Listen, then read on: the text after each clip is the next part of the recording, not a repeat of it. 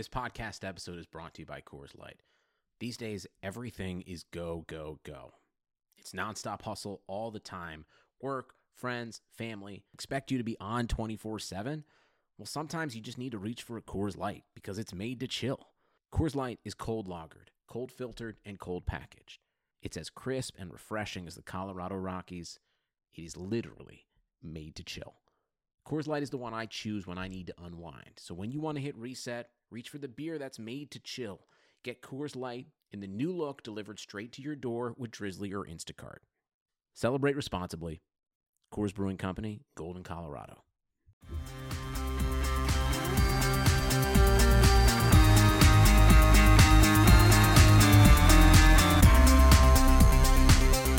Hello, everyone, and welcome to another episode of the Hardwood Knocks podcast. My name is Dan Favale, coming at you, as always, with my super duper, incredibly esteemed, awesome times awesome, fantabulous, spectaculario, a little bit disappointed that he didn't get more responses to his trade idea mailbag solicitation, co host Andrew D. Bailey. Before we dive into, I spoiled it already, a trade idea or just trade season mailbag because uh, we are recording this on an early Friday morning, and December 15th is Saturday when many of the free agents, who most of the free agents who signed a contract this past summer, are eligible to be included in deals. But again, before we get started, I just want to remind, implore, beg, plead everyone to keep rating, reviewing, and subscribing to us on iTunes. We really do appreciate it when we see those numbers go up. Uh, we can be found wherever else you consume your podcast, but based on our download and listening data, we know that there are more of you out there than we've seen on ratings and reviews on iTunes. So please take the 10 to 15 seconds out of your day, search Hardwood Knocks on iTunes, throw us that five star review, give us any feedback you have, and if you haven't already, most definitely subscribe. And if you have subscribed, recommend us to a friend, family member, enemy, frenemy, who whoever, a random person you meet on the street. Um, so, Andy, we have to get to the, the most pressing question of trade season, though, which is how are you doing? I'm doing great. Um, I'm excited for the unofficial kickoff of trade season tomorrow. I feel like we might get more early activity than usual. It seems it just seems like there's a lot of smoke in the air right now. Yeah, normally this is like not a mile marker in the sense that all these deals go down at midnight December 15th. It's just speculation's able to ramp up and become more convoluted since all these other players are able to be involved, but the Trevor Ariza noise specifically makes it feel like we'll get a deal at some point. And then also just the the Western Conference chaos right now because so many teams are in the playoff race and now you're looking at uh, squads like the Kings, the Mavericks, who despite losing to the Suns, which is you know that's that's something, but you have teams that maybe you thought wouldn't be in the hunt to really win, and now they're probably going to go on the trade market and look for uh, deals that would help them win. That was the rumor for Windhorst specifically that the Kings want to get there, and you know you're talking about a Western Conference right now that has. Uh, and I didn't notice this, but Rob Mahoney of Sports Illustrated pointed this out. 14 teams in the West have a better record or the same record as the eighth seed in the Eastern Conference right now. So That's, yeah, and I think that that could just contribute to the to the activity. Yeah. Um, uh, but if you're ready, we will dive right into this. Yeah, let's do it. Um, our first question comes from D Rock at underscore D underscore Rock underscore. Uh, should Sean Marks, general manager of the Nets, trade Allen Crabbe to open up cap space for summer 2019? This is a good place to start because Spencer Dinwiddie uh, signed a three-year extension with the Nets, player option on the final season, worth I think it's 34.7 million was his max, and I'm assuming that's what he got. Uh, solid value for both squads, but when you look at the Nets and their cap projections, now you're dealing with um, a double figure hold on Spencer Dinwiddie as opposed to nothing. And I'm sure opening up cap space would be appealing, particularly if you want to carry D'Angelo Russell's hold too. He's uh, D'Angelo Russell is going to be a restricted free agent. His hold is about 21.1 million, and I know a lot of people think this Dinwiddie trade could be a precursor to a uh, Dinwiddie extension, excuse me, could be a precursor to a Russell trade. I sort of disagree, unless there's a team like the Suns that's willing to buy really high on him. I, I think they want these two to play together or can believe in a, a um, Russell combination in the starting lineup long term with Dinwiddie coming off the bench, and he's not making you know obscene money anyway. And also, Dinwiddie can be traded in six months. So this this is a deal that could he's more valuable to them on this deal than he was before he signed it when they were flipping him before free agency. So if they wanted to clear cap space, you do have Allen Crabbe. That is a terrible deal. I was uh, when he got his four year, seventy million offer sheet from the Nets. Uh, incidentally, coincidentally, I I didn't I defended it, saying it was an overpay, but that he would come close to being worth it, and he has not. His defense is sort of regressed, and he was probably overrated in Portland due to their schemes to begin with. He's a fine standstill shooter, but just doesn't do anything else. And so I don't. The Nets shouldn't be giving up any picks um, to get off his contract. The only hypothetical deal I could think of was if you're the Spurs, you're not going to have cap space anyway this summer. And so why not see if you can dangle Pau Gasol's deal. He's only guaranteed 6.7 million next year, and if you can put him in a trade and get back Crabbe, who you just need the shooting, um, isn't going to hurt your defense, which, with the exception of late, has been pretty bad. And then you get back Rondae Hollis Jefferson as well, because I don't think he's a piece that fits in to the Nets' long term plans. And so you get a look at him for the rest of this year. Maybe he can help you at the four defensively. Uh, he enters restricted free agency. Perhaps you get him on a on a value contract. Uh, but that would be the type of deal that I would look for. And then if you're the Nets, you're lopping off. Um, if you get rid of Rondae Hollis Jefferson's hold for next year, which is 7.4 million, unless you just renounce him, um, and then Crabbe and exchange it with Gasol's 6.7 million partial guarantee, you're saving really more than 20 million in cap space. But since you can get rid of Han, uh, Rondae anyway, uh, it's it's about 12 million, and there's a chance that you save even more because who knows if Gasol is going to want to stay in Brooklyn and perhaps in a buyout he's willing to give back um, more than he would be getting in that partial guarantee. That was a really long rant, but that's the type of deal that I think the Nets would have to be on the lookout for. Is there a team that's willing to just take Crabbe shooting and, and maybe RHJ is a sweetener to, to absorb that money? Yeah, I hadn't. Uh, what I was thinking was um, what we traditionally think of as sweeteners, like first round picks and stuff. And I had the same thought as you that I just I can't imagine. Um, first of all, Brooklyn isn't going to want to give up a pick at this point. I don't think they should still be in sort of an asset collection mindset. So I, I wasn't thinking you can you can get off Crabbe's contract by giving up a first just because I'd rather eat the money and right still have those future assets. But unless you really don't value Denver's pick this year, yeah. But maybe. again, it's a first round pick. Yeah, I think I would probably rather have that. Um, just given where they are as a franchise right now. But the idea of attaching him to a player like Rondae Hollis Jefferson, if, if he's not in your plans anyway, then that's that certainly makes it a little bit more interesting. I'm still, I mean, in answer to D Rock's question, um, I, am sure Sean Marks would probably love to get that cap space. Um, it's just I don't think it's going to be really easy to find a team that's that's willing to take on the rest of that Allen Crabbe contract. Um, and the Nets do have they don't need to clear cap space unless they really value it. Uh, and we don't know how stars are going to view them in free agency, but they can still easily get to max money if you renounce RHJ and you renounce D'Angelo Russell. You're you're basically there, and depending on how much Russell costs, you can still get there. So yeah.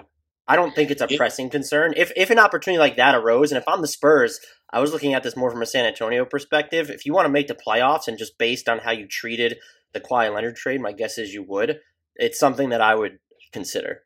Yeah, I, I think that's that makes some sense. Um, and for either side, it's not like a completely prohibitive contract if you get Crabbe or if you keep Crabbe. Um, obviously, it's it hurts for this summer, but 2019-20 is the last year of the deal. So I mean, you get out of it fairly quickly. Um, yeah, I guess you would just have to do an assessment of where you think you are as a free agency player this summer. And Brooklyn, uh, to me, would certainly have higher hopes of getting someone than than San Antonio at this point. Um, so yeah, I there, there's a lot of different things to think about there if you're the Brooklyn Nets, but I, am certain that somebody in that front office has been working on some kind of machinations of, of potential Allen Crabbe deals for sure. Where do you want to go next? Your turn. Sixers. This is from Voltix at V O L T I X F T W. this one isn't a specific player, but Sixers' reluctance to fill their open roster spot means they already have a trade in line, don't they? Don't they? I thought he, he sounded frantic at the end, so I dramatized that for you. I appreciate that. My guess, maybe if it's going to be like a lopsided trade, but they don't necessarily have the eh, like if you're tra- who are you trading that's going to bring you back, or what combination of players are you trading that's going to bring you back an extra player? My guess is that they're hoping to keep the flexibility for the buyout market in the coming months. Well, my only thought is maybe there's a Fultz deal. Um, his name is certainly going to be thrown around a lot between December 15th and the trade deadline. He, I mean, he's after the Jimmy Butler trade, they really don't have any other great um, assets in terms of players to move anyway. It's not like TJ McConnell is going to be enticing people. Right, like they could put picks in there, obviously, and um, you do have some salary filler with Muscala and Chandler. Even if you want to treat Fultz to salary filler, um, I just don't. I don't think they're going to trade Fultz. Would be my guess right now. You think he makes it through the year? Yeah, because what is his how how much worse is his trade value going to get between now and Yeah. the summer? If he's not playing now, it's not going to get any worse if he doesn't play again. Very true. Uh, I can't remember which podcast it was, but um, ah, man, it might have been Zach Lowe or some somebody was set, was predicting that he's already played his last game in a Sixers uniform. Um, And, that could and- be true, but I don't know if that means they move him this season. yeah, I was going to say that that doesn't eliminate what you just said that they might have him sit the rest of the season and still move him this summer. Um, but I, I think an overarching question for Philly too is I'm I'm still not sold on their entire team. I love the top end talent that they have, and I think that starting lineup makes a ton of sense. But one of the reasons they closed so strong last season was Ilyasova and Belinelli, and, and of course those guys were buyouts, so that would go toward your point that maybe they'll just wait to see what the buyout market has to offer. Um, because that that extra shooting punch they had off the bench last season was huge for them.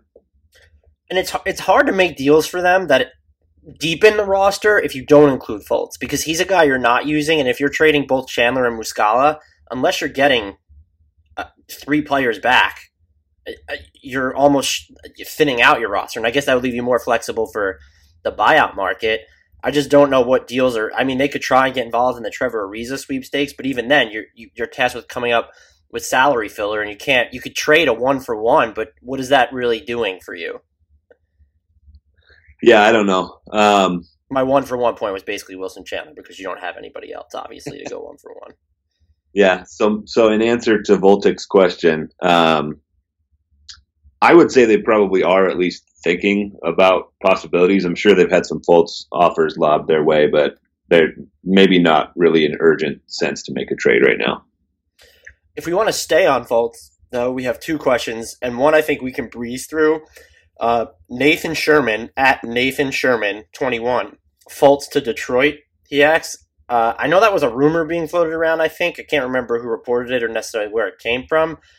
Uh, no, I just, I don't know. The Sixers aren't going to want Reggie Jackson, and to No. now carry Fultz and Reggie Jackson at the same time gets really difficult. You're not getting out of that deal to me unless you include Kennard and or your first round pick.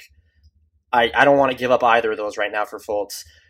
I mean, there are permutations that could work. The Sixers aren't going to take on Jon Leuer, but maybe you could build something around Ish, Ish Smith and Langston Galloway or Langston Galloway and Glenn Robin. There, there are deals, but I don't want to give up Kennard or a first round pick if I'm the Pistons as part of that. Kennard and Redick on the same team would be kind of funny, though. The two white. Those two and Shamet, just all these little JJ Redicks running around on the Sixers. Yeah. Um, JJ Redick's swan song is teaching the future versions of himself. That's JJ Redick instant messaging you right now, telling you to shut up. Uh, the other Markelle Fultz one, maybe a little bit more realistic, uh, from Ben Otwell at Ben underscore Reid R E I D ninety four. How do the Magic get Markelle Fultz? And I kind of like the Magic as sort of I know they're hanging around the Eastern Conference playoff picture, but I would like them to kind of take a swing on Fultz. And it depends on how low the Sixers are willing to sell on him. I know uh, Zach Lowe floated trades built around Jonathan Simmons and Terrence Ross. I, is that I don't know if the Sixers accept that. Something that's more interesting and it's only because I don't think he's a wing, and you don't want to chain him to a bench role. Uh, in the in the like the big picture would be Jonathan Isaac, and then pair him with one of those salaries, and then you go for Fultz. But that's a that's ascribing real value to Markelle Fultz, and I think Jonathan Isaac is going to be a fantastic defender. He already Yeah, is kind of there. Uh, if you're Orlando, would uh, I think it's a real question between Isaac and Fultz, just straight up. Like, which one would you rather have? It's if you want to take the big swing because Isaac isn't going to be that cornerstone type piece. I think he's good. It's just he's not. Fultz might be if he becomes who he's supposed to be, someone you can build not just an entire team around, but a good team around. And Jonathan Isaac isn't going to be that. He's more of the complementary defensive hustle guy. Um, they've experimented with stuff with him off the dribble. Maybe he continues to improve his spot up shooting. He has value. I'm just saying, if you want to swing for the fences and you know that you have Gordon and Bamba, that's something that you could theoretically consider. I'm becoming more and more skeptical of Markelle Fultz long term. Which is fair. You could tell me that that trade's shit. That's totally fine.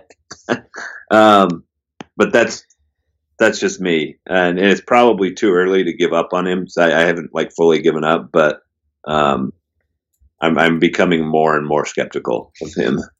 Um, here's kind of a fun exercise then. Uh, who would you trade? I want to just go down this list really quick, and it, it gets e- it's easy in the beginning. Who would you trade from the other 2017 draft picks? Consider trading straight up for him. Number two is Lonzo Ball. I would say no. No, Jayson Tatum obviously is a no. no, This is going to get Josh Jackson of Phoenix. yes, Interesting. I absolutely would. I, Yeah. I think he's a mess. De'Aaron Fox is already the best point guard of that class. Number five, that's a no. Jonathan Isaac, I would still consider, but I, again, I, I get it. I Yeah, totally- I think that was shaky. Um, Lauri Markkanen, no. No, yep. Frank Ntilikina. Um, Obviously, all these salaries wouldn't work right off the bat. I'm, I'm just trying to go through the lottery picks. I think that one is also. I'll put that in the shaky category with Jonathan Isaac. Dennis Smith Jr. Same shaky. I would do it. He's played really. There's something between him and uh, Luka Doncic when they play alongside one another. Offensively, it seems like there could be a really good fit long term. I would take the swing because I It's think that the fit between Fultz and uh, Doncic would be incredible. And let's just look at what Rick Carlisle gets out of every single point guard on his roster. Yeah. And it's also pretty crazy what happens uh, to the Mavericks when Doncic plays without Smith. Although you'd probably have some of the same friction, at least right now, with uh, Doncic and Fultz. Right. But um, yeah, that one's that one's in the maybe category for me. Zach Collins, who's on Portland right now. Uh man, that one's kind of team dependent to me because I don't. I mean, Why do you want is- Fultz, McCollum, and Lillard on the same team? Yeah. exactly? Yeah. So I might even say no on that one. Uh, Malik Monk. I would. Yes. Yeah. Yeah. I don't know if Philly would do it, but maybe would they do Malik Monk and Jeremy Lamb for Markelle Fultz? That would be a hell of a swing by Charlotte. See that that I'm not sure I would do if I was Charlotte. I think Jeremy Lamb's kind of good. He But actually is really good. What if you could do? I don't really know what they're. They just don't have good salary filler. But if you could go Monk, a lotto protected first, and Marvin Williams, like for Markelle Fultz. Marvin Williams would make sense in Philly too, as their stretch four. Luke Kennard. Um, I'm only doing it if I'm Detroit. I know this doesn't apply just to the player. I'm only doing it if you could attach, like, a Jackson or a Leuer, get out of one of those contracts in the same trade. correct. Yeah, for sure. Yeah, it's I- kind of thing that I had hesitation for Fultz and Kennard. Um, the number one pick just a couple years ago. It's crazy. It's because Kennard's more plug and play, and while you could Yeah. take the the swing on Fultz, what if he turns into nothing? Yeah, and there's I think that chance is very real. and I know I know at the very least that Kennard can shoot. Um, I, I will say when I kind of balked at you saying you'd trade, I'm just looking at it right now that you would trade um Josh Jackson for Fultz. They have like identical true shooting percentages, and Fultz has been like absolutely awful and barely able to play. So that that's just a you know that that's a feather in your cap. Jackson's been really bad. Uh, This is a tough. Oh, go ahead. game last night where I he- he just looked like a runaway train, and at one point he spun to nowhere and chucked it five feet out of bounds. It was it was crazy. He he looks completely um he just looks several years away on a lot of very basic basketball things. Um, there are only two first round picks. Oh, there are three first round picks who have a worse um, box plus minus than Josh Jackson from this 2017 class. Who are they? Tony Bradley, Yeah, that makes sense. He's probably played like hundred minutes. 29 minutes. Okay. Caleb Swanigan Okay. and TJ Leaf. Oh, interesting. All three guys that have barely played. Yeah. Uh, uh, anyway, to wrap up this exercise, here's a hard one Donovan Mitchell. Oh yeah, that's that's real tough. This would be interesting. It wouldn't be Philly that would be the team for this, but if you could involve a third team and you're Miami, Bam Adebayo. They need half court offense so bad, and they suck this year anyway. I just I wonder. Damn. Yeah, you're. I mean, you're probably right. He could. he he's already there. He already makes more sense as a starting center for them than Hassan Whiteside, and you could have him for the next five or six years. I, I think he's pretty good. there are arguably three players on their roster who make more sense as a starting center than Hassan Whiteside. That's that's fair too.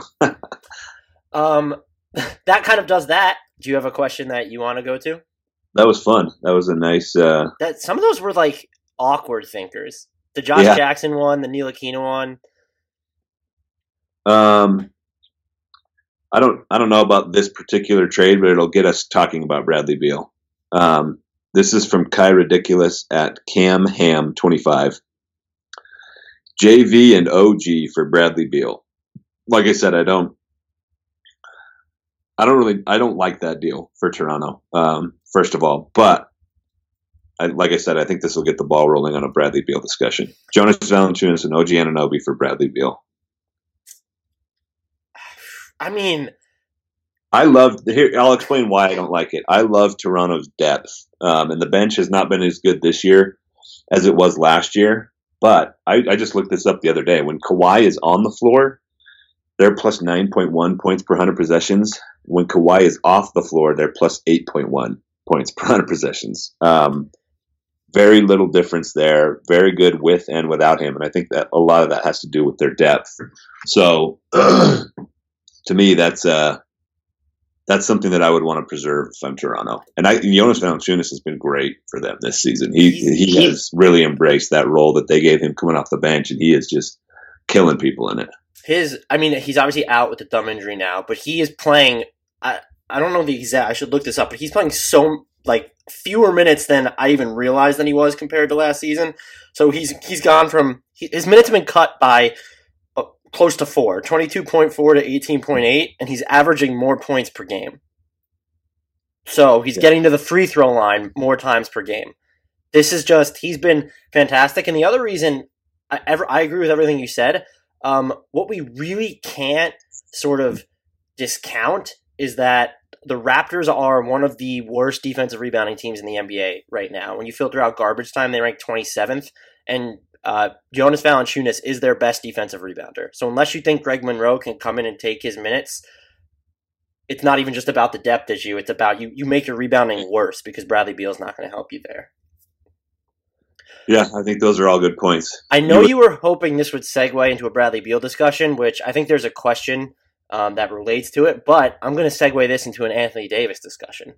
Oh, okay. Is that a curveball? So let's say, let's say Anthony Davis doesn't sign his extension this year. I know everyone pegs the Lakers and the Celtics as the, the teams that would have the best packages for him, and maybe you're right if the Pelicans are willing to go full on rebuild and invest in a bunch of unknowns. But the Raptors can make one of the more intriguing trade offers for Anthony Davis if they know Kawhi's coming back.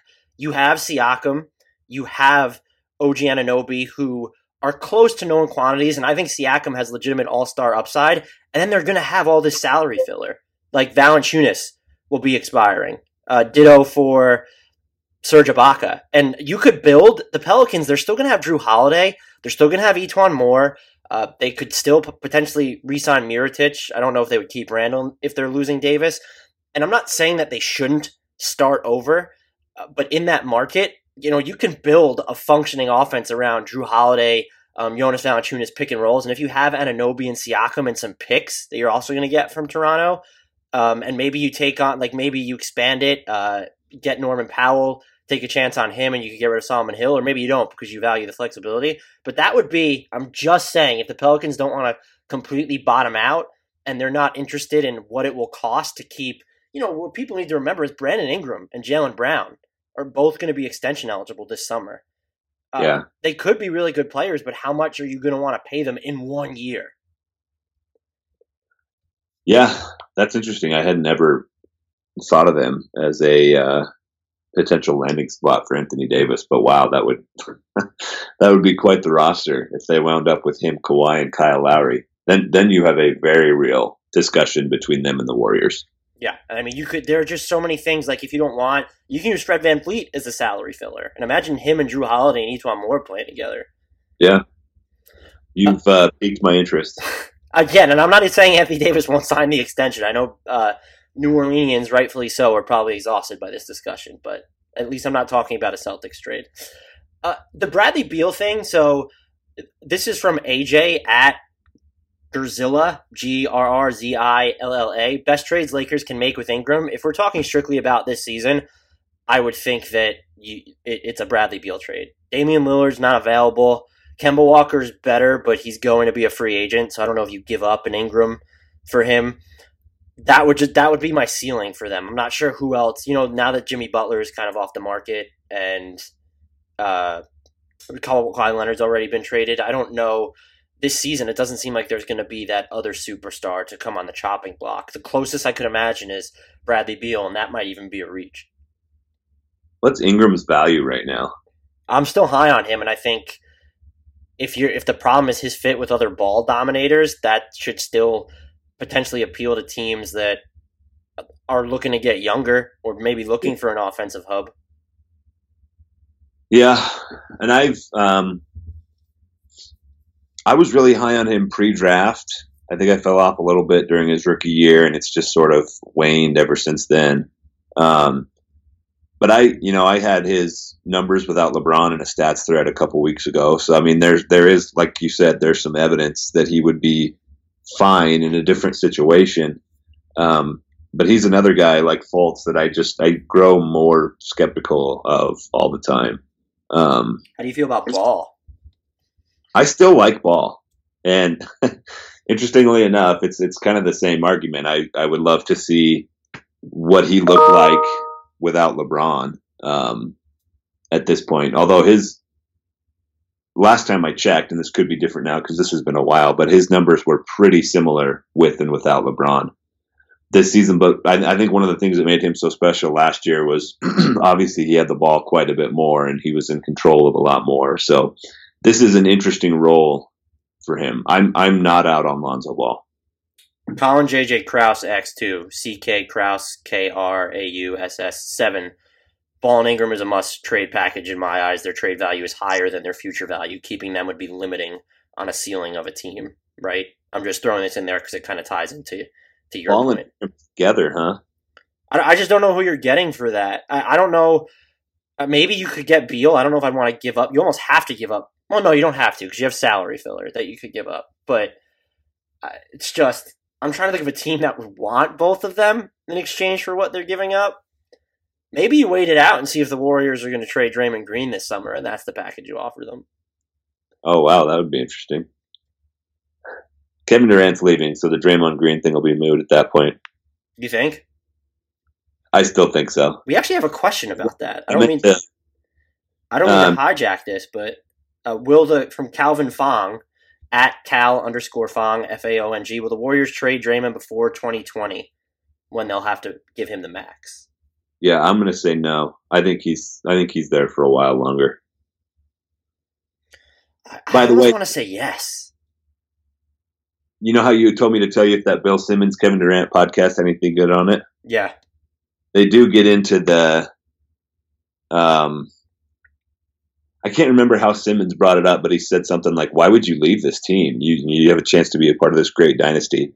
And they all kind of flipped out on him. Kevin Durant and uh, his business manager Rich Kleiman and um, they were all like, "You you, got into that terribly, blah blah blah blah blah. But they did talk about it, just to let you know. Um, anything substantive in that conversation? I they, I think it was to me. It sounded like a lot of deflecting from Durant. What else can he do though? To, to I know, which I was going to say that's just normal at this point, and probably the right thing to do. Definitely the right thing to do. Um, but I don't.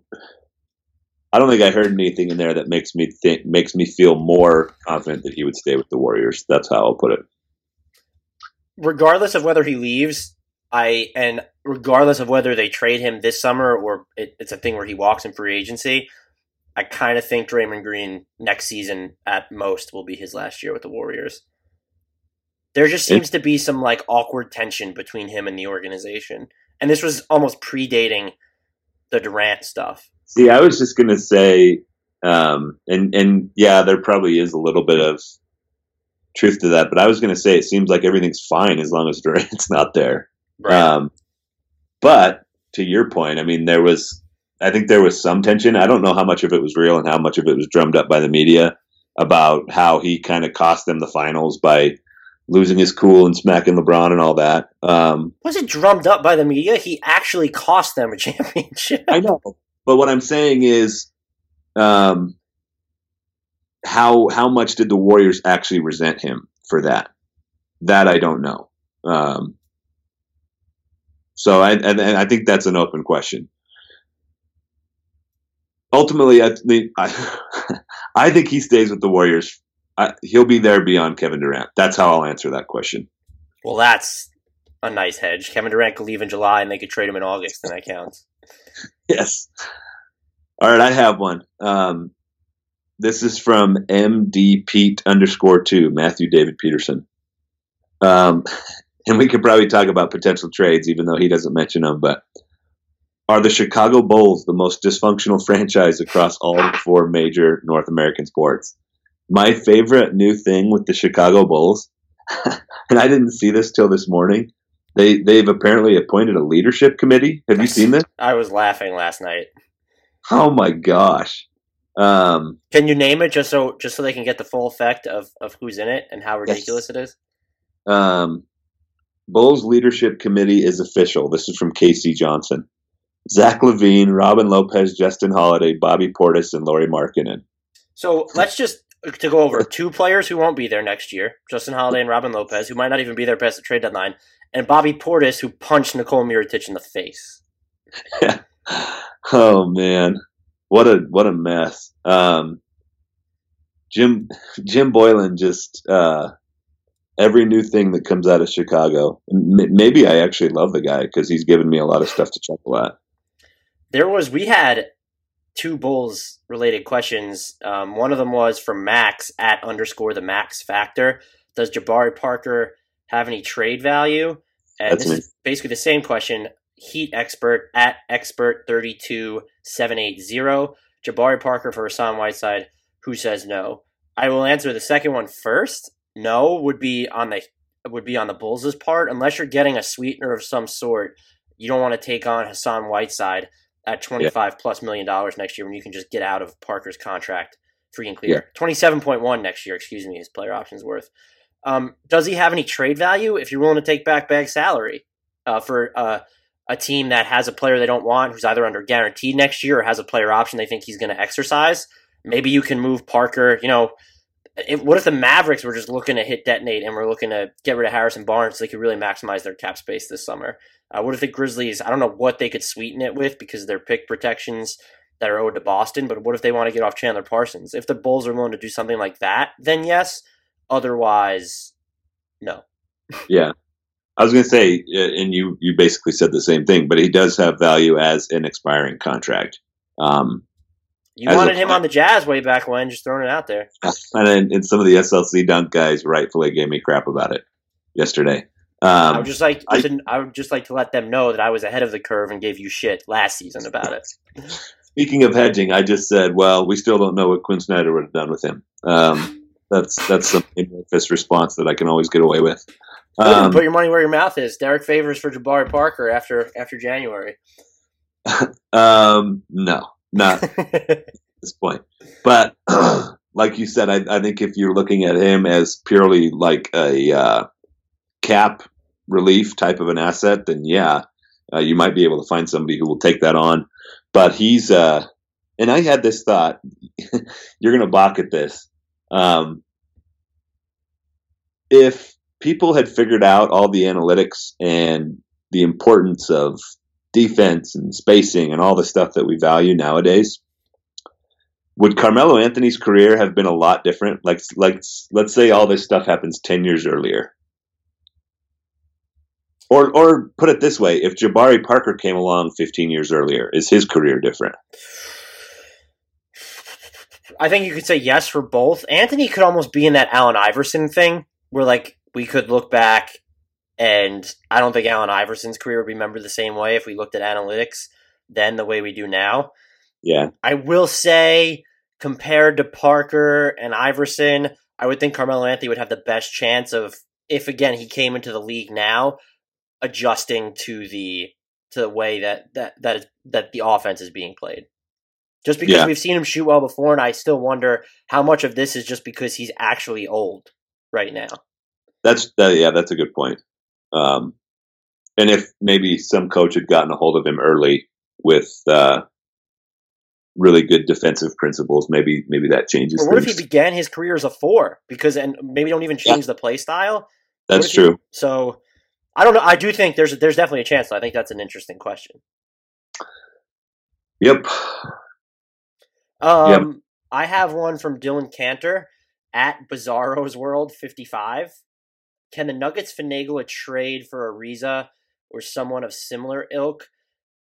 Uh, For Ariza specifically, no, because the salary matching just gets really complicated, and the Suns don't have. You know, when you look at Denver's salaries, they're not gonna. Even though he's hurt, they're not gonna move Will Barton. You're not trading Gary Harris for Ariza. You're not trading Jokic or Millsap, obviously. And then after those four players, your only real salary filler is Mason Plumlee. And while maybe you'd be willing to get off of his contract, uh, he he's good. He's just overpaid for the role that he's in. I still don't understand what Denver was doing when they re-signed him. He had zero leverage, and they gave him that four-year deal.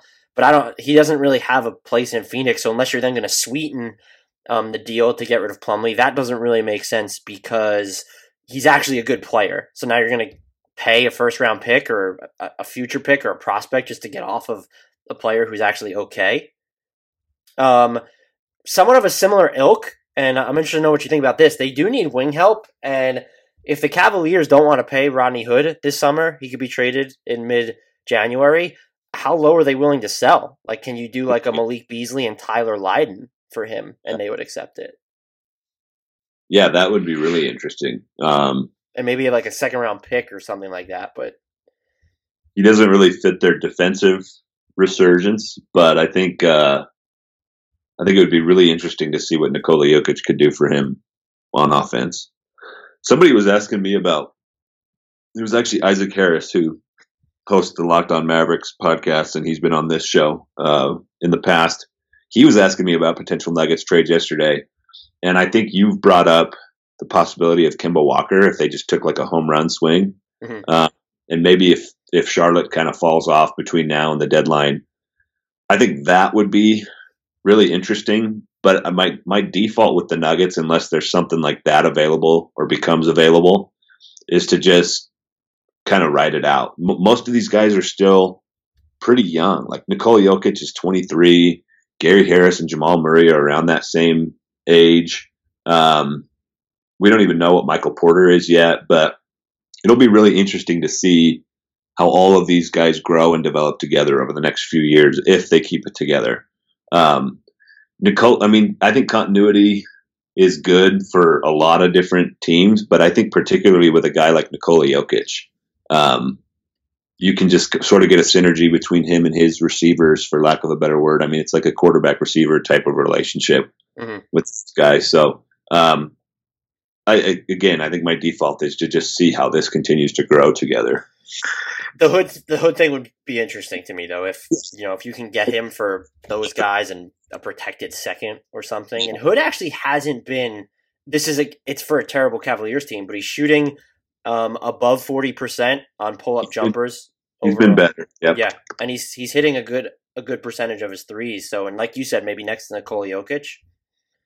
But that would be the level of their deal, just because they lack the salary filler to make a blockbuster, unless, as you kind of alluded to, it's Plumlee and then Murray, and then like you're putting forth your best picks, or maybe even Michael, and you're trying to make that home run swing. Yeah. Let's see. Um, so mine got a ton of um, Utah Jazz trades. I'll just throw out one for the sake of like 10 of the responses that I got. And I got to find one that's like decent. I have a Utah Jazz Bradley Beal question. I okay, go ahead.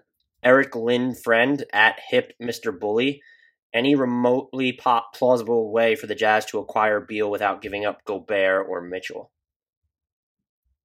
Um, I've given this answer so many times since the Wizards rumors broke, but um, I think it all just depends on what Washington wants to do. If their entire goal is to get out of salary, then yes, I do think Utah has a chance because they have so many expiring contracts.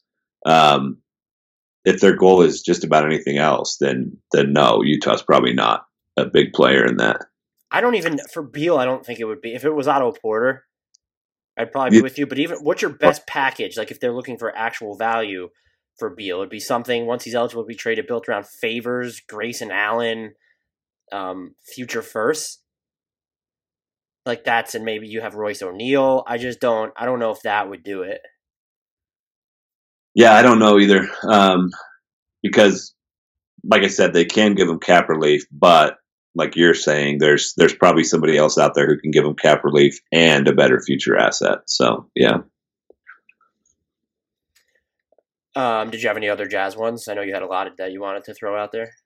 um, no, I think that'll that'll suffice.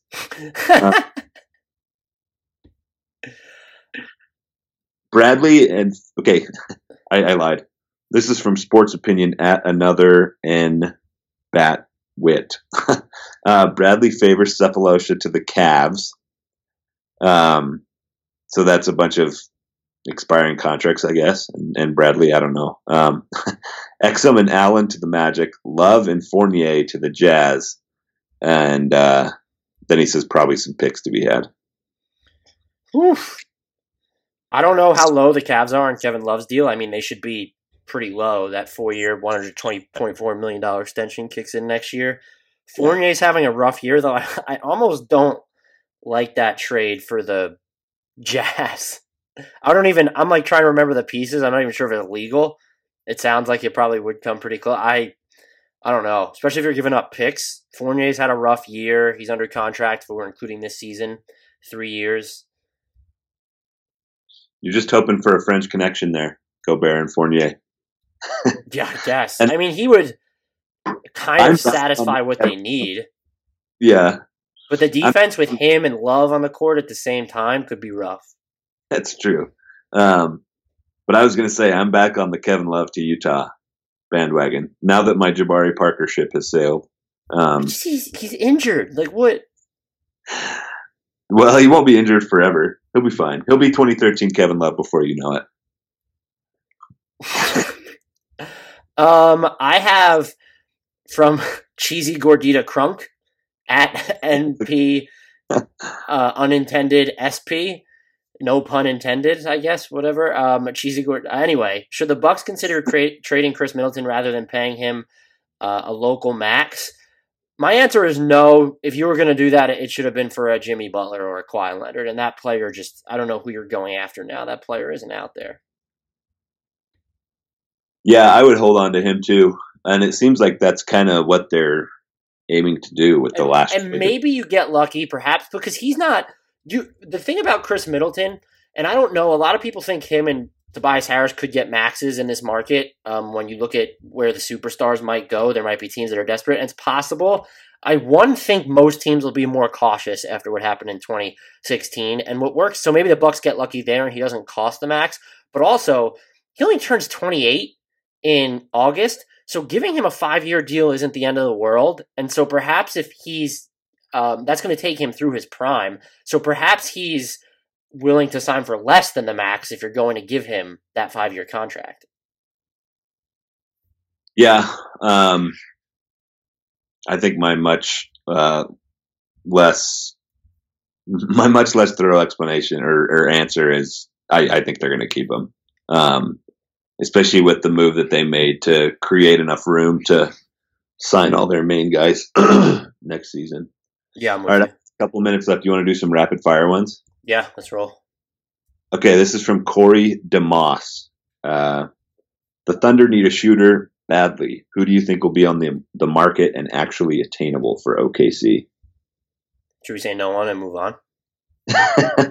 um, yeah, this isn't a this isn't a question that I put a lot of thought into. I, I wondered if you had any ideas. I don't I don't know which shooters will be available. I guess Utah took the big fish off that market already with Kyle Korver.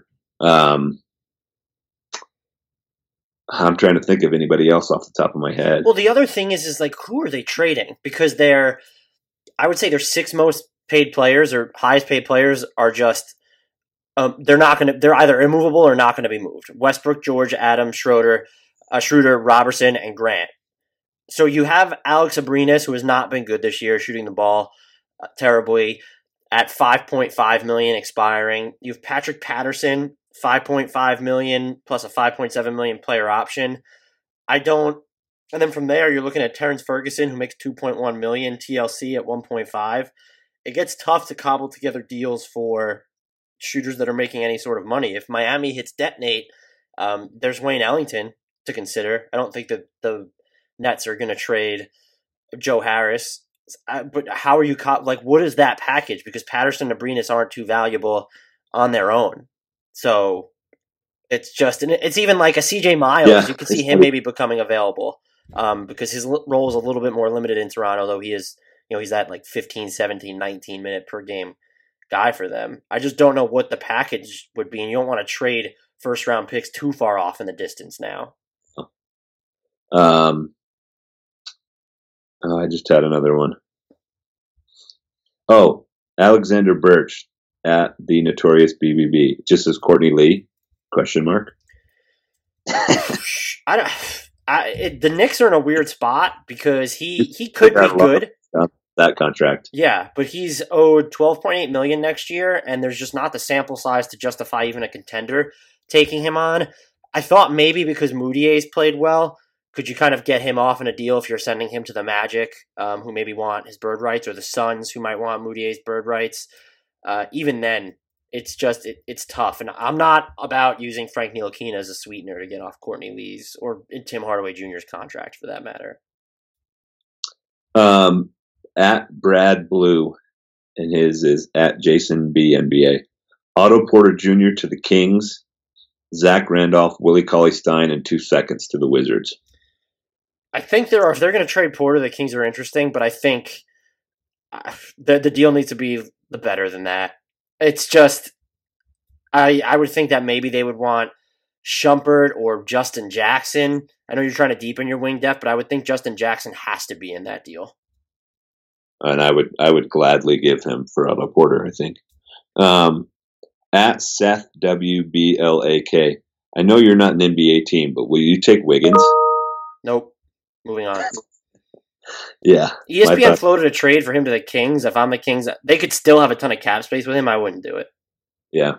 Um, I have yeah. two. You quickly? Yeah. yeah, I wanted to get to. Uh, where was this one? I think it was at the bottom. Uh, from Jordan Scott at Jordan fifty three. Do you think Stanley Johnson is available? If so, what would it take to get him? And this one's from, this is going to be tied into my answer from Ryan Jackson at RM Jackson. Are there any options for the Pacers to update? I'm assuming he meant upgrade their roster. I think there are for the Pacers. They could, uh, the Ariza sweepstakes would be interesting for them, but I don't think Darren Collison alone gets it done for Phoenix. And then if I'm Indiana, I don't want to give up uh, much more than that for him. Maybe they can latch on as that third team who gets KCP just because he's someone who has more defensive versatility than Collison, and he's been shooting the ball, I think, over his last eight games, over 40% uh, from deep. That would be something to look at. But the trade I came up with here, and I would say yes, Stanley Johnson's very much available. The Pistons need shooting. He's headed for restricted free agency. The problem is, since he's headed for restricted free agency, since he really, uh, I shouldn't say really, he's not a good shooter, and since he really hasn't continued to develop as this great uh, ball handler, I don't know what you're going to get for him. So here is the trade I came up with, and it is a four team trade. The Phoenix Suns get Reggie Jackson, Norman Powell, a 2019 second um, from Detroit, a 2020 second from Toronto. The Raptors get Kyle O'Quinn. The Pacers get Trevor Ariza and Stanley Johnson. The Pistons get, and these are all expirings, Darren Collison, Troy Daniels, and Dragan Bender. There might be a team in there, perhaps it would have to be Detroit, that would be willing to give up a, a first in this deal, or maybe Indiana's willing to throw in a second as well, so that the Suns are getting a, a bunch of seconds. But if you could buy low on Norman Powell, Jackson's deal uh, expires after next year, and you do need a point guard. This would be something. And if you're you're the Raptors, you you could get off some money. And I don't know where they really are with Norman Powell, who again hasn't been healthy this year, but that would be a nice buy low wing candidate for for Phoenix and someone who is um, he's on his four year first year of his four year forty two million dollar extension. And when you're looking at it, he's not super young, but at 25, going on 26 in May, he's someone who might be able to fit a rebuilding timeline. I'm in on it. Um, I like it. I'm rubber stamping that one. The other one I wanted to get to was Solve Miami. Um, and which is hard. This comes from Miami Dude at Miami Savage swag. Um, we also had a question, and I can't find it right now. Can the Heat uh, trade Tyler Johnson uh, or Hassan Whiteside without giving up a pick? My answer to that would be a resounding no. Yeah. Um, but I came up with this deal in an article I wrote for Bleacher Report, and um, I'm actually trying to. It was like sort of complicated, but not really. So it's the deal would be it's a three team trade um, between Atlanta, Miami, and New Orleans. So it would be the Hawks receive Tyler Johnson, Hassan Whiteside, a 2019 first round pick, top 10 protection from Miami, turns into two future seconds, 22 and 2025, if it doesn't convey, a 2020 second round pick from the Pelicans, and Miami would receive Dewayne Dedmon, Solomon Hill, Wesley Johnson, Jeremy Lin. New Orleans receives Kent Bazemore, Derrick Jones Jr. I know that's kind of complicated to digest, but the, the crux of it is this. If you're Atlanta, Kent Bazemore compared to Tyler Johnson, Johnson is a little bit younger. Uh, you're going to lose Jeremy Lin after this season anyway. Same with Dewayne Dedmon. You could put Johnson and Trae Young in the same backcourt or have Johnson come off the bench just for a year. So you're essentially just it, you're swapping out Kent Bazemore and Tyler Johnson, and Tyler Johnson arguably just looking at the Hawks and what they're trying to do could be a better fit. So what you're doing now is you're giving up two players you're not going to keep anyway, and um, and you're getting back two picks just to eat Hassan Whiteside's money. And I think that's something they might consider. For Miami, you're getting all expiring contracts except for Hill, who's on the books for 12.7 million next season, but you're ducking the tax this year. This year. And then you're ducking the tax next year, at least projected, which gives you flexibility to re sign Rodney McGruder, Wayne Ellington, maybe go outside the organization and get some help. The Pelicans, if you can get a wing without giving up a first round pick, is a big deal for them. You're adding about $6 million in salary next year, but I do believe Bazemore, especially because of what he can do off the dribble on offense, is an overall upgrade over Solomon Hill. And Derrick Jones Jr., I think, would be kind of a sneaky, intriguing fit uh, in Alvin Gentry's offense. It's not something that gets Anthony Davis to stay on his own, but you have uh, paths to getting cap space, even with Bazemore on the books this summer. And I also don't know how valuable a ton of cap space is to a team like New Orleans. I don't know what type of free agents they're going to appeal to, and so maybe just having Bazemore and still the flexibility to keep Mirotic and or Randle is is a nice position for them to be in. I like that one too. Um, unfortunately, I do have to run, but if you guys want to hit us up on Twitter about any of these uh, wonderful trade ideas that we have digested, and maybe we'll put some of these ones that um, Dan has put together in actual written form in, in a tweet with the link to the podcast. Maybe you'd be able to see them a little bit better there. Um, find Dan on Twitter at Dan Favale, F A V A L E. I'm at Andrew D. Bailey. The show is at Hardwood Knocks. The sponsor is at NBA underscore math. As always, uh, we urge you to rate, review, subscribe to the podcast. If you've done that already, make sure you are coercing someone else into doing that as well. And uh, until next time, we leave you with the shout out to Beno Udrih and Kyle Anderson. Sugar Ray Leonard, Roberto Duran, Marvelous Marvin Hagler, and Thomas Hearns. Legends, whose four way rivalry defined one of the greatest eras in boxing history. Relive their decade of dominance in the new Showtime sports documentary, The Kings, a four part series premiering Sunday, June 6th, only on Showtime.